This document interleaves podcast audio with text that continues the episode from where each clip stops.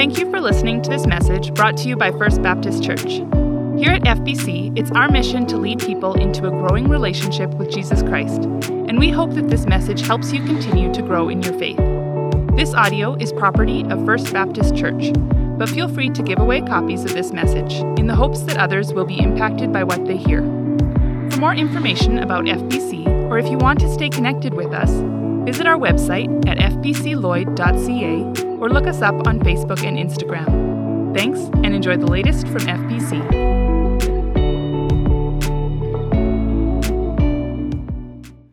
Consistent throughout the history of the church and Christianity has been this struggle, kind of this attack uh, by something we call fake news. Now, I'm not going to say that historically that's what they called it. It's not like you can read the church fathers like Polycarp and Augustine are writing and they're saying the church in Hippo is really under attack by fake news or that Paul in his letters talks about fake news. But they talk about false teachings that have crept into the church, whether from outside or within the church, whether people are struggling with that on their own. And actually, a lot of the New Testament is just built around warning Christians to stand on guard against false teachings. Not that we can figure it all out, but there's a lot of truth that we can hold on to. Um, before service this morning, we have pre-service prayer for like our welcome teams and musicians, and um, Mark was leading it, and he was, uh, he was just talking about how Jesus claims to be truth, and he says that the truth will set you free.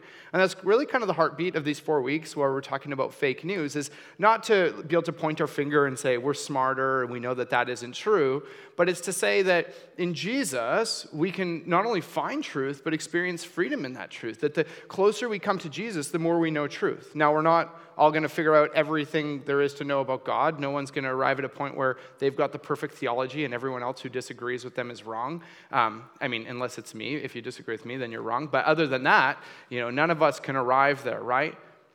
But there is a lot of truth that we can know. And as we think in as a church, as we engage with God, we experience that truth and we get to uh, have the experience of experiencing freedom. I said the word experience a lot uh, in, in the truth that we find when we draw closer to Jesus. As I've been thinking about this series, I thought about uh, this letter in the New Testament um, called Jude. And if you haven't read it uh, before, it's a really short one, really easy read. You could read it boom, uh, no problem. Uh, when you go home today, it's only one chapter long. But I'll get you guys to flip to it if you've got a Bible or a device. Um, if you don't know where it is, it's the second last book of the Bible, right before Revelation. And this is a letter. It's just kind of a general letter. Uh, it's not written to a specific church, but it's written to followers of Jesus. So it's a very, uh, it's an even easier verse our, for us to take into our context, or book for us to take into our context, since it's less specific. And he opens up with the normal opening. He says, Jude, a servant of Jesus Christ and a brother of James, big name drop, to those who have been called, who are loved in God the Father and kept for Jesus Christ. Mercy, peace, and love be yours in abundance. So he's saying this is a letter for people who have found uh, their lives in Jesus Christ, who are followers of Jesus Christ. I want to offer mercy and peace to you. And then he's going to move into what we call the paraenesis of a letter. What that means is kind of the instructional part, what he's writing to them about how they should live. And he says, Dear friends, Although I was very eager to write to you about the salvation we share, I felt compelled to write and urge you to contend for the faith that was once for all entrusted to God's holy people. So he opens his letter. It's a very short one. He doesn't have a lot of words. He opens it and says, You know, I was just going to write to you about the salvation, the deliverance, the freedom that we found in Jesus Christ. He's like, But what I really want to write to you guys about is the necessity for us as followers of Jesus, as Christians, to contend for the faith that was entrusted to us.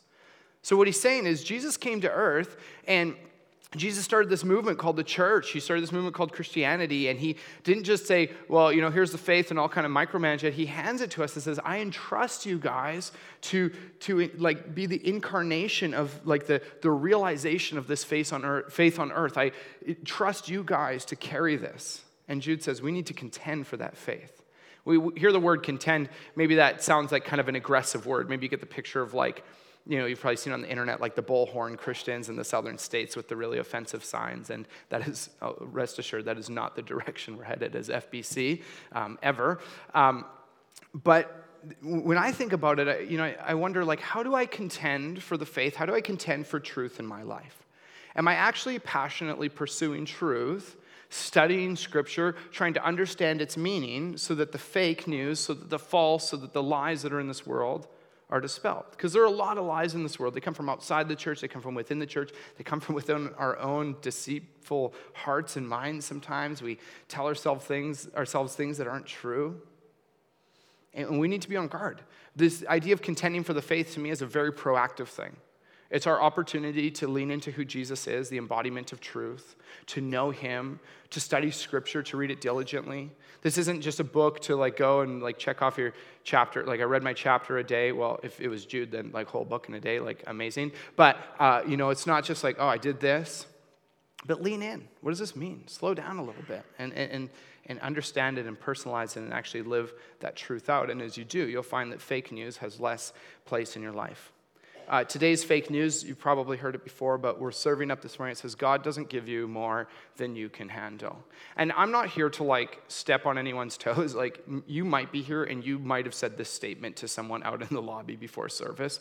And, you know, I appreciate your intentions. And we're not here to be like, oh, like, like this is, these types of statements are things that I've said before in my life. But as I grow closer to God and study scripture more, I realize there's actually a greater truth than this. This is kind of a feel good statement, kind of like sounds nice, um, kind of, you know, a self help kind of statement. But what I want to do this morning is I want to unpack a little bit about how I don't think this, well, this statement isn't found in Scripture and how I think it really doesn't line up with Scripture. And there's actually a way better truth in Scripture that we can find that I think is a lot more helpful than a statement like this. Um, one thing that would make me really happy, this is my last week preaching in this series, kind of in the spirit of this series. I would love it um, we did this in the 920 service, so like I'll be comparing you guys, so and completely judging you. So uh, just listen up. But um, I'm going to read this again, and I'd love for you to just harness your inner Donald Trump and turn to your neighbor right after I say it, and your best Donald Trump voice, just say wrong. Okay? So. Um, I, and this isn't like you've been to a concert and they say how y'all doing tonight and then they like you, you cheer and then they, it wasn't loud enough so they like they're like no i said we're not doing that one shot and you either get to be my favorite service or my least favorite service. Okay, so I'm going to read it. Donald Trump. It'll just make me so happy. So thank, thank you in advance. Okay, God doesn't give you more than you can handle. That was good. That was good. Um, I won't tell you if you're my least favorite or favorite until after. Just kidding. Um, that was very good. Very presidential. Um, so, the statement, God doesn't give you more than you can handle. People have said it throughout time. You've probably heard it. Maybe someone said it to you um, just don't really think it's quite the most helpful statement. And what we're going to do this morning is we're going to unpack it a little bit. It, it's a statement that oftentimes, if people say it, there's this one verse in the New Testament that they'll use to support it, which uh, we will unpack that verse a little bit later to understand how it doesn't really support it very well. But what I want to do, I love narratives in Scripture. If you're here two weeks ago, I was unpacking the narrative of Gideon. Um, this morning, we're going to walk through the narrative of Jonah a bit. I just I don't get to talk about like some of these Old Testament narratives as much up here, so I'm really pumped to do this. Uh, we're going to unpack that narrative a little bit, um, read a bit, kind of paraphrase a bit, work through it, and see um, what that maybe has to show us uh, about this fake news. And, and my real goal this morning in this is that our view of ourselves would decrease so that our view of God could increase. I so often think that these fake news statements uh, elevate us and then they bring God down a little closer to our level.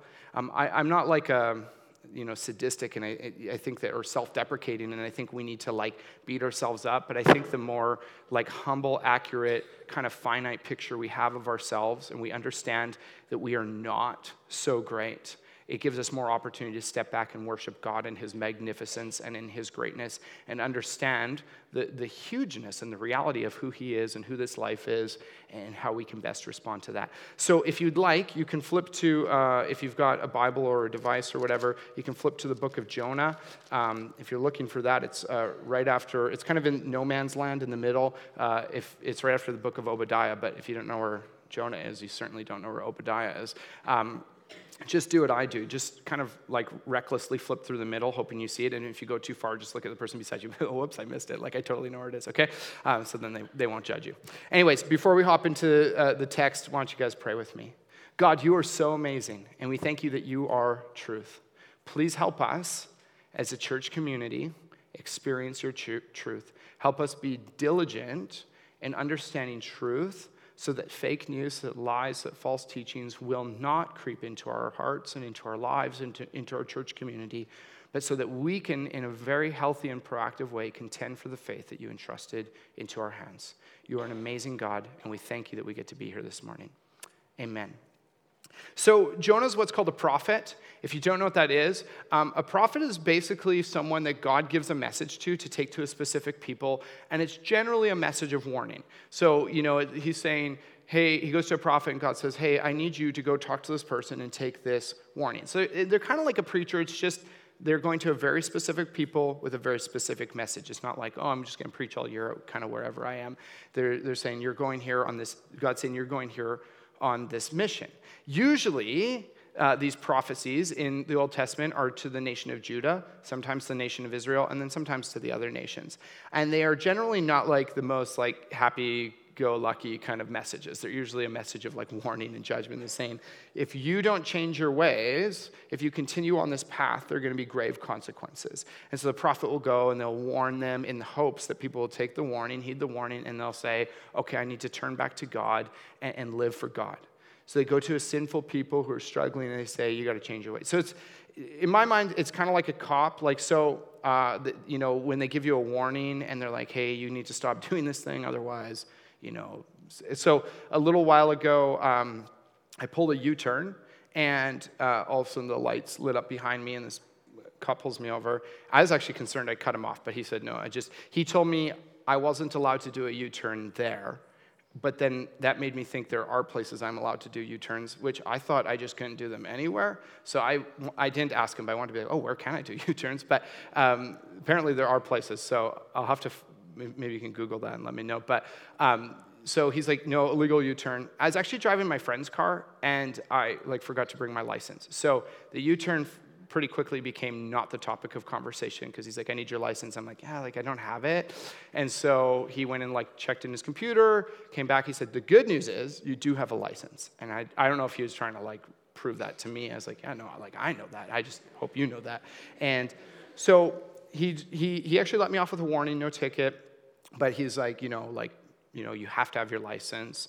You know, you got to do this. Otherwise, you know, electric chair or I don't know what the consequences in, are in Canada for that. But whatever the consequences are, he's like, you gotta, you gotta do this. And so I was like, okay, thanks. So drove home and kind of heeded the warning. Now, that's kind of my view of a prophet in a way, is that they go and they say, hey guys, like you can't do this, and if you do, uh, there are going to be consequences. And so we read this narrative of the prophet Jonah, and it starts out like this It says, The word of the Lord came to Jonah, son of Amittai Go to the great city of Nineveh and preach against it, because its wickedness has come up before me. So here it is. God comes and speaks to someone. Exciting, right? He comes and shows up to Jonah. He's like, Hey, Jonah, I've got this mission for you. The Ninevites, I want you to go there and I want you to preach to them. This is exciting stuff. Like, Jonah's got this crazy mission. If you've ever sat around being like, What does God want me to do with my life? I mean, like, he just got hooked up. Like, God showed up. He knows what he's doing. He's got this mission. This is so exciting. So, this is like, obviously, Jonah's going to respond in a really positive way and is just pumped. He's like, All right, let's go. And the text continues, But Jonah ran away from the Lord and headed for Tarshish. What a disappointment. he went down to Joppa, where he found a ship bound for that port. After paying the fare, he went aboard and sailed for Tarshish to flee from the Lord. A couple weeks ago, when we uh, worked through the story of Gideon, what I told you is that if you've grown up in the church and you've watched Veggie Tales or heard a Sunday school. I don't have anything against Veggie Tales. I didn't really grow up watching them, so I don't actually know what happens on them. But you, you get like the Sunday school version kind of a sterilized version of some of these Bible stories. Um, generally, if I'm talking about them, I'm going to trample on that a little bit. And that's not to be a jerk or a bully, but I just want us to find out the truth about who these people really are. With Gideon, we exposed some stuff that was maybe less like heroic and positive about him. With Jonah, I, I basically can't do anything but that because if you actually read the text, he's not actually that much of a hero. So might trample on your like i said i haven't seen the veggie tales version if it's for kids i'm assuming it's probably changed a little bit from the text. Probably going to trample on that impression a little bit. So Jonah gets this message from God, and he just pieces out. It's like, I'm out. No way. Um, in scripture, there are these types of texts called prophetic call narratives. There's not a test later, you don't have to remember that, but prophetic call narratives is the story of God calling a prophet. He shows up and he says, You have this message, go to these people and do it. What's pretty consistent in these, one of like the kind of almost necessary components is that the prophet says, Oh, sure, absolutely, God. No, the prophet argues. So, you know, you've, maybe you've heard of different prophets in Scripture, you know, like Isaiah, Elijah, these guys. Oftentimes the prophet argues when God commissions them. So if you read Jeremiah, Jeremiah says, God, I'm too young. I can't do it. I don't know if you've like checked my ID, but I'm not like the right age for this maybe my older brother or something. He didn't say that, but um, you know, and then or God, the burning bush story with Moses calls Moses the prophet, and Moses, what does he say? My voice is too weak, God. Like I don't know if you like know much about me, God. And God's like, yeah, I'm pretty sure I know. Um, and he's like, my voice is too. And they argue. God argues back, and he's like, no, you're going. And then they go on this mission. Jonah's prophetic call is really funny. He doesn't even respond. Like, it's just like God says it, and he just like awkwardly shrinks away. The picture I have is uh, you know, when I was young in school, there was like, there were the moments when the teacher was facing the students, and that's like when you sat there quietly, and then there were the moments when the teacher was facing the board, right? Um, and then that's when like the love notes were passed, and like eight paper airplanes and spitballs, and like huge party while the teacher's writing on the board, right? This is like my picture is that the teacher looks at Jonah and says, "Hey, Jonah, you're going to Nineveh," and then turns to the board, and Jonah just like immediately gets up, walks out the hallway, and like runs away. Teacher goes and looks in the hallway. Jonah's, Jonah's at the airport. The teacher said, Jonah, you're going to Toronto. And Jonah's like booking a flight to Vancouver. He's like, I am going as far away as I can. I'm getting out of here. Um, th- this is like, it's just, to me, this book is very comedic. It's hilarious. And Jonah just takes off like this.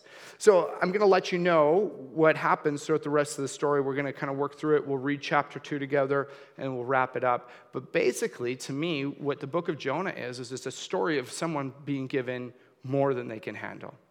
And I believe that that's true for everyone, is that we, we are given more than we can handle in life. And it's not true that God won't give us more than we can handle. And I'll try to build a little bit more of a case for that later. One thing you need to understand is that Jonah's been called to a place called Nineveh. And maybe you know that word because you've like, you know, heard the story before. Nineveh, what you need to know is that it is the capital city of a nation called Assyria.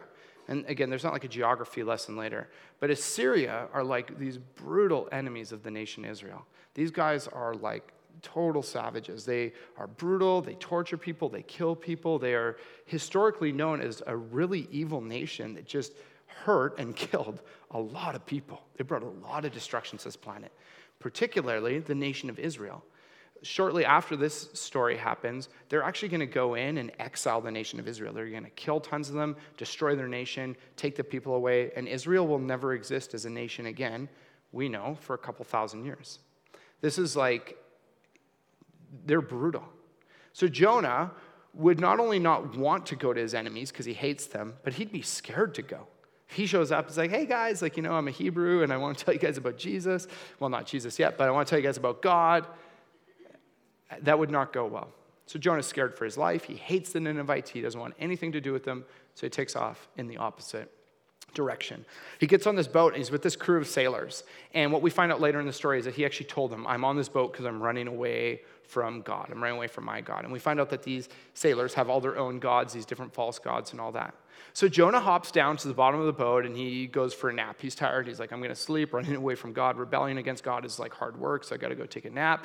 So he's in the bottom of the boat and this crazy storm comes up. And for me, being in a boat in the middle of the sea with a crazy storm is a little unsettling of an idea. For these people, it'd be even more unsettling idea. And I've talked about this a bit before, but water was like a, a, a very superstitious thing. Back in the day, it, there, there, were a lot of gods and sea monsters uh, kind of, um, kind of, uh, what, associated, that's the word, with, uh, it's my job title. Okay, associated uh, with, um, associated with the sea. And so people were scared of it. It was not a comfortable place. There's a storm. They're freaking out. The sailors are going nuts. They start worshiping their gods, calling out to their false gods, saying, Hey, please stop it. Please make it stop. All of a sudden, they must have been like, Yo, where's Jonah? Like, what the heck? And the captain goes down and sees him sleeping in the bottom of the boat during a storm. Kind of reminds me of a story from the New Testament. Also, kind of reminds me of like, you know, you hear like new dads and they're like, yeah, it's amazing. My kid sleeps like all through the night. They don't make a sound. And the wife's like, what? No, they don't. Are you kidding? How do you sleep through that? So, captain goes, he's like, how are you sleeping through the storm? Wake up, Jonah. Brings him up. And he's like, we're all like worshiping our gods out here, trying to make this happen. Like, you know, you got to be part of this. And so then they do this thing called casting lots, and it's uh, like an ancient practice that's kind of like rolling dice. So what people believed is that you know you could kind of do this dice rolling type thing, and your God would direct it and give you the info. So if it's like you know, it's like magic eight balls. Like imagine if you just believe God lived inside that kind of thing. So this is what casting lots was. So they casted lots to figure out where's the problem. So they cast lots, they roll this dice, and it lands on Jonah. So they look at Jonah and they say, dude, like, who are you? Tell us more about where you're from. Like, what's going on? So Jonah goes into speech. He says, I'm a Hebrew, I'm a Jew, and I worship the Lord God who created the sea and the dry land. He created it all, He's in control of all of it.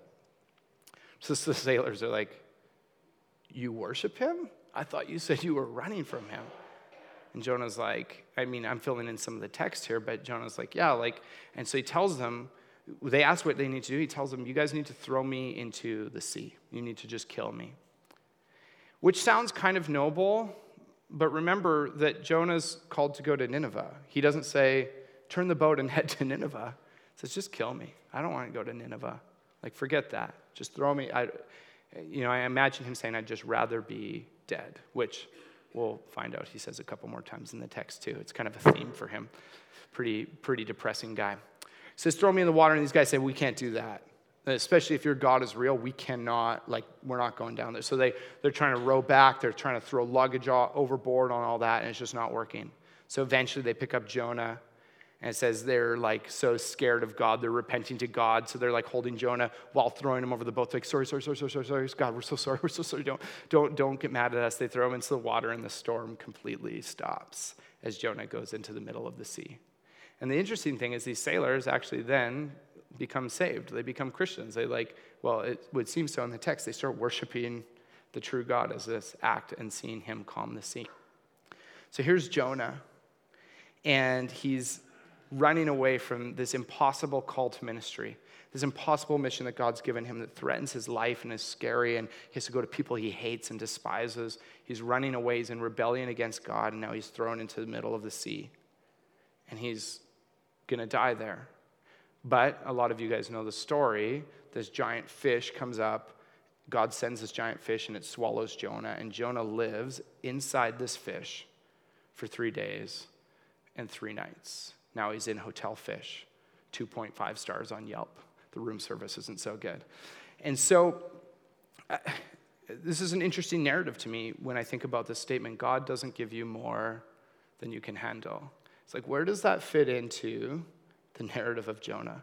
He's now currently hanging out, like, you know, he almost dies in a storm, almost dies by drowning. Now he's inside a fish. He must think, well, okay, I'm about to die.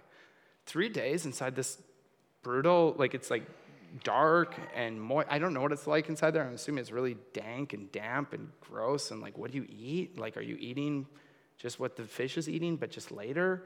Um, and what are you drinking? Like, I mean, this is crazy. The closest I can come to relating to that is, you know, in West Ed, that like whale with like the open mouth, you can go stand in it. That's like the closest. If you don't know, then your application activity today is to take your family to West Ed and go stand in the open mouth whale. But that's like the closest I can come to relating to that. So here's Jonah in way over his head, literally and figuratively. And chapter two shows a bit of a change of heart. And we'll read this whole chapter together. From inside the fish, Jonah prayed to the Lord his God. He said, In my distress, words of someone who has more than they can handle, I called to the Lord and he answered me. From deep in the realm of the dead, I called for help and you listened to my cry. You hurled me into the depths, into the very heart of the seas, and the currents swirled about me. All your waves and breakers swept over me. I said, I have been banished from your sight, yet I will look again toward your holy temple. The engulfing waters threatened me, the deep surrounded me, and worst of all, seaweed was wrapped around my head. Gross. To the roots of the mountains I sank down. The earth beneath barred me in forever. But you, Lord my God, brought my life up from the pit. When my life was ebbing away, I remembered you, Lord, and my prayer rose to you, to your holy temple. Those who cling to worthless idols turn away from God's love for them. But I, with shouts of grateful praise, will sacrifice you. What I have vowed, I will make good. I will say, Salvation comes from the Lord. So here Jonah relents. He says, Okay, God, I'll do it. I'll follow you. And the statement, salvation comes from the Lord. Salvation in the original language really just means deliverance. So, what he's going to go do is preach to this evil nation that he hates that deliverance comes from God. And as a result of that, he's actually going to be delivered himself from the mouth of this giant sea monster. And we see this chapter conclude with this good news here in verse 10. And it says, Because of Jonah's prayer, fortunately, God had not given Jonah any more than he could handle because he never gives us more than we can handle. So Jonah devised a plan to escape from the great fish and did so skillfully by his own strength. What great news, right? That is fake news, my friends. Verse 10 actually just says this And the Lord commanded the fish, and it vomited Jonah onto dry land. This is not a story of someone who God didn't give more, or did not keep from giving more than he could handle. Imagine Jonah nowadays walking into one of our churches and hearing a sermon from a stage of a church where the person opens the Bible and they teach, Don't worry, God will never give you more than you can handle. God doesn't give you more than you can handle. Imagine Jonah listening to that sermon. Be like, Well, you know, technically, the fish thing was approximately a little bit more than I could handle. He's out in the lobby and hears some people talking. God doesn't give you more than you can handle. Uh, excuse me. Um, so, like, you know, storm, sea, fish. Um, you know, I lived inside a fish for three days. Do you know what that's like? That's more than I could handle. I literally became fish puke. Like, I wasn't like in fish puke, I was the puke myself, you know? That is more than anyone can handle or was created to handle that's kind of the those, those first two chapters of the focus. I'll wrap up the story just in case you don't know it to let you kind of know how it wraps up. But Jonah says, okay, I'll go to Nineveh. He goes to Nineveh and he walks through this great city. It's this big city, the capital of this powerful nation, Assyria. He walks through the city and he just gives a short sermon that says, in 40 more days, and Nineveh will be overthrown. This short sermon. And he just repeats it. In Hebrew, it's only five words. It's a really short sermon. And this, as a result of this short sermon, hundred, the, the whole city, like 120,000 people. And it says, and even their livestock turned to God. Like, I mean, for all of the negative things I can say about Jonah, I desperately need him to come write my sermons. Five words, 120,000 people turn towards. Like I'm aiming for 33,000 people in our city. You know, 120. I need him to. I need him to come help me out and show me how to craft a sermon like that. And God shows up and he offers mercy to this evil nation, whom I will also say is experiencing way more than they can handle. They're a lost nation. I mean, we can look at a nation like that like, they're brutal, they're killing people, they're torturing people, they're oppressing people. How lost can you be than to live like that? So entrenched in your sinfulness to be an evil nation like that. And they turn to God, this whole city, and they and they start worshiping God, everyone, the king, everyone. And Jonah, most of us, you would think, oh, great, this is where he's very excited. His mission worked. And he leaves the city and he's angry at God. He's like, God, this is why I didn't want to go, because I thought it might work. I know that you're full of compassion and mercy and love. You're slow to anger and that you care about the people of Nineveh, but I hate them. He's angry at God and he lays down on this hillside and he's boiling. It's so hot out and he just says, I just want to die. So God sends this tree, it grows and it provides shade for Jonah. And then Jonah's like, okay, I'll stay alive, I guess. And then God sends this worm. It's like a comedic story. God sends this worm, he eats the tree, the tree dies, and then Jonah's like, okay, back, I want to die again. So back there.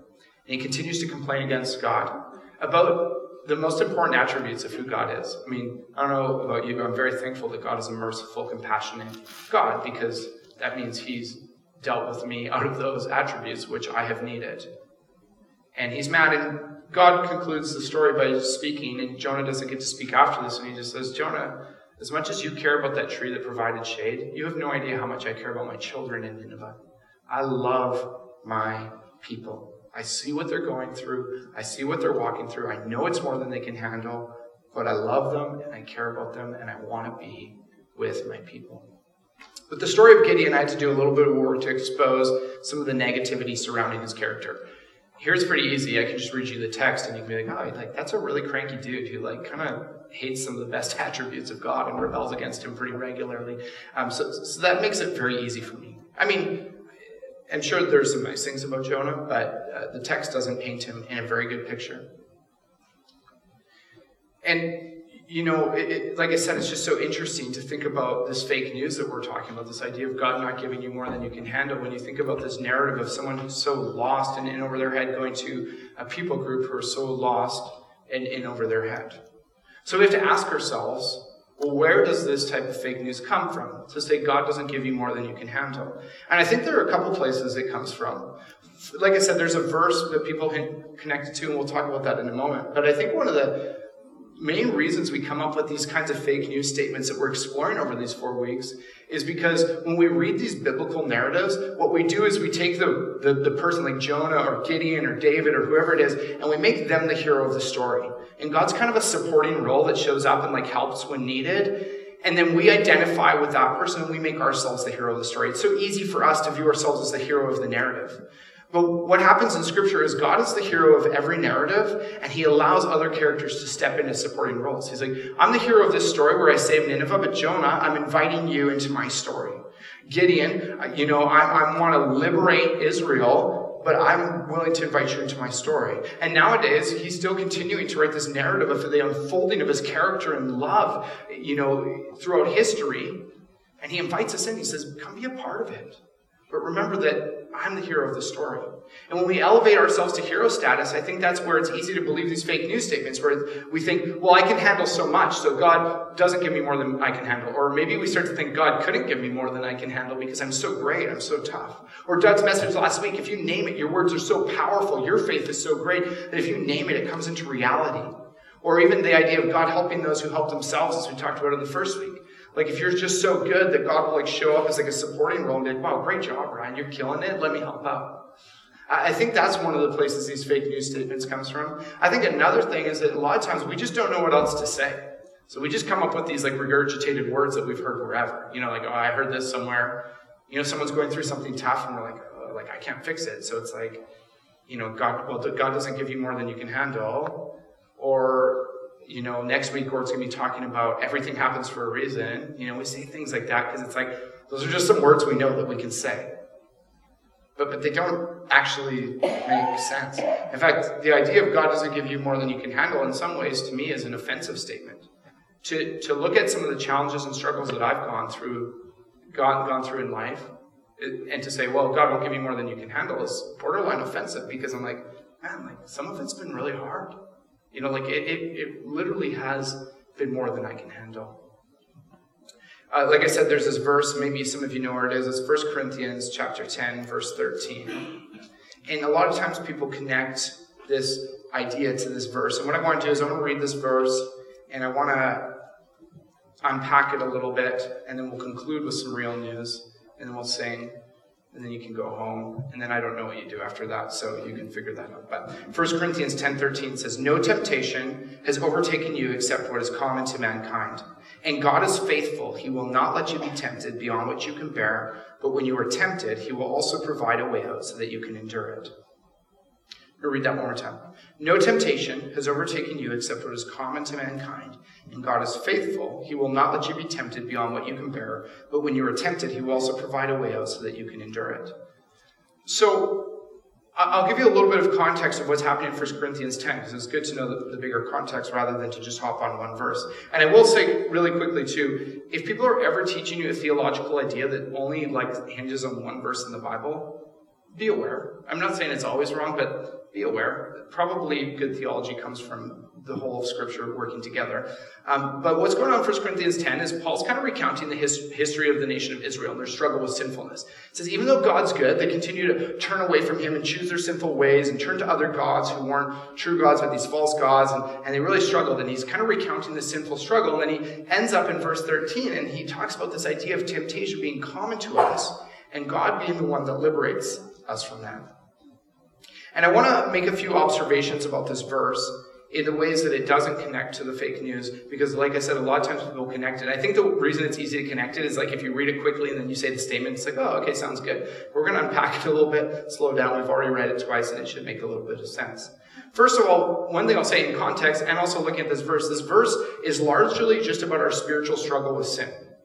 When people say God doesn't give you more than you can handle, they're usually talking about your external circumstances. Like, oh, that situation or that job thing or that relationship thing is not more than you can handle. Already, they're taking this, if they're trying to apply this verse to that, they've ripped it out of its context. They've kind of backhanded Paul across the face and said, and ripped it out of that and made it mean something completely different. Paul's talking about our struggle with sinfulness and temptation. And a few observations. It says, No temptation has overtaken you except what is common to mankind. Why does Paul say that? Well, he's, he's not trying to be like, oh, you're not cool because you're not original in your sinfulness. Like, you know, you're just copying people who've done it before. He's saying we're all in this together. We are sinful, broken people. When, we, when you're born, you have this struggle with sin, this proclivity, this bent to turn away from God and to rebel against Him and to live for yourself and to make decisions that are not healthy for yourself, not healthy for others, that are selfish, that are wrong, and are so far removed from what God has for you, which is, is, is, is what's best for you. And, this is our struggle, and we share with it like through all of history. People have been struggling with this. It's not original. It's it's it's common because we face the same temptations. We're all going through this together. And rather than say, "Well, it's not more than we can handle," we should embrace and say, "This is way more than we can handle. We we we can't do this on our own." You can't act your way out of it. In fact, he continues on. Next observation is Paul says, and God is faithful. This is the remedy to that problem. Where God says, or Paul says, God is faithful. He doesn't say, but if you work hard enough, or if you're good enough, or if you go to church enough, or put enough money in the offering plate, maybe you give online, but you know, those kinds of things, you know, it's not like that's going to deal with your sinfulness says the only remedy is that God is faithful and he extended mercy when Jesus Christ came and died on the cross for our sins and took the punishment and offered us the free gift of grace that we can't earn or act our way into, but that we can just freely accept. And that's the gospel message is that that is all way more than we can handle because you're born into a sinful, broken state and you struggle with that sin and you just can't fix it on your own. It's approximately and exactly way more than you can handle. If God wasn't going to give you more than you can handle, you would have never been born. You wouldn't, you wouldn't live this life. It's too much for any of us. We can't solve it on our own. And that's why it's so important that we understand that it's by God's faithfulness that we're able to deal with our issues in, in life, namely our sin issue, and that it gives us the opportunity to experience eternal hope, even though we're lost in our own sinfulness. Continues on. He says, He will not let you be tempted beyond what you can bear. And he continues on, and he says, He'll also provide a way out so that you can endure it. I think this is where our theology often goes sideways. It's like, well, it says, you know, He won't give me more than I can bear, or I'll be able to endure it. And we think that means, oh, I'm simply just going to be able to, like, you know, deal with it and be like so good. Like when you become a Christian, it's just like a free pass on temptation. Like, you know, you know when you like turn 25 and all of a sudden your insurance company gives you this like deduction on your insurance? 24 years and younger people are like, no, I don't know about that, but it's great. But it's not like they mail you like some kind of like syringe that you inject yourself with, and it's like, now you're a better driver. Like, this is better driver serum. We've been waiting until you're 25. Now your insurance rates can go down.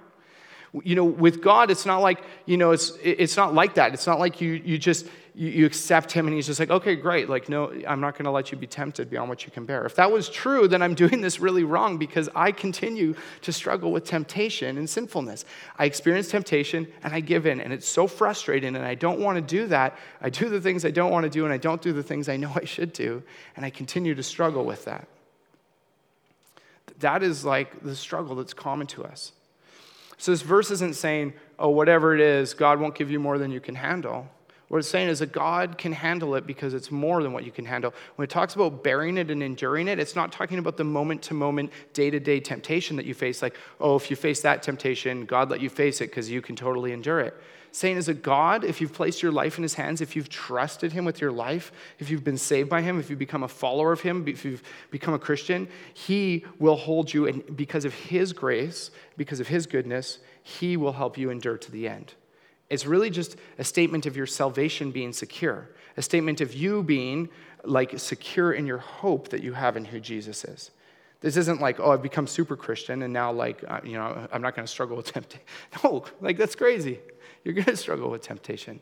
You might get stronger by the grace of God at saying no to some things and making good decisions, but we all make choices that we know aren't good.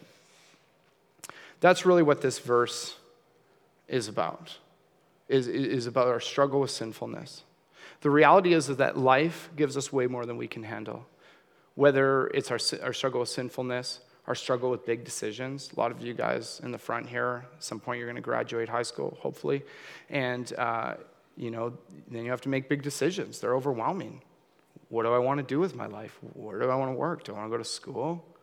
Those aren't easy decisions. One day, do I want to get married? If it's me, can I get married? Is there someone willing to say yes?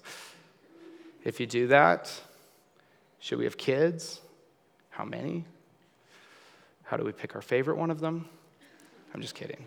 That's the easy part. Um, big decisions. Things get tough. Do I stay with this person I married?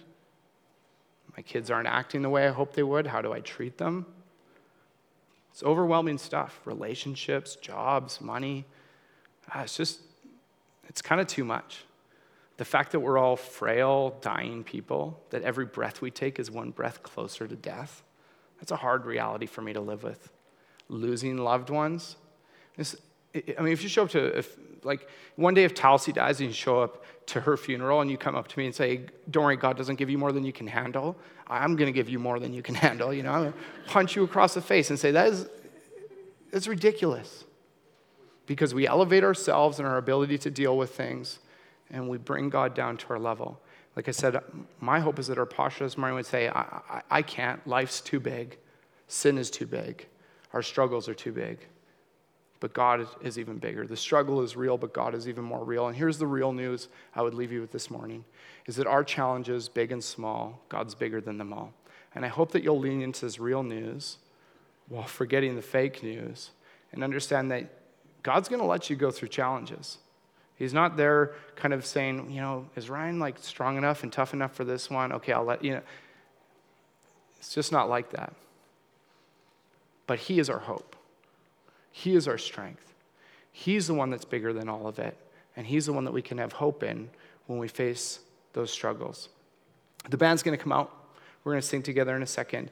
It's this song, it's called It Is Well. If you've been to a funeral before, you've probably heard this, like number one hit at funerals. Um, it's kind of an old school song, old but really good. And maybe you've heard the backstory of this song before, but this song was written by a dude in the 1800s who his, him and his wife had a son and four daughters. And one year, their son died of pneumonia, and then two years later, the mom and the four daughters were on a boat trip across, across the ocean, and they crashed, and the four daughters died. So in two years, they lost all five of their kids, their son and their four daughters. You know, I, I, I just imagine someone having this conversation with him or Jonah and just being like, oh, God doesn't give you more than you can handle. And them just being like, well, that's the most ridiculous thing I've ever heard. But one thing I love is the song that came out of that because this guy, he took the same boat ride that his family took, that the boat crashed on, and while on that journey, wrote this song called It Is Well. It is well, not because he's strong, but because God is bigger than the storms. He's bigger than the challenges. Whether they're small challenges or big challenges, God is bigger than all of it. This morning, I'm assuming that your struggle is not that you are currently trapped inside the belly of a giant fish. I'm assuming and hoping that your struggle is not that you've lost five children in the past two years. Um, I don't know what it is. Maybe you're here and you haven't trusted God with your struggle with sinfulness and you haven't embraced his free gift of love and forgiveness. If that's you, man, I'd love to invite you to give that to God this week and say, God, it's bigger than me, but you're bigger than that, and I give it to you. Maybe you're going through some tough things in your relationships, your job, school, probably not school, it's summer. Um, should have thought about that. Um, your sermon prep, maybe that, yeah, that's what you're struggling with. I don't know. Whatever it is, I hope that this week you can lean into this truth that whatever your challenges are, God's bigger than it all, and that you can put your hope and your trust in Him.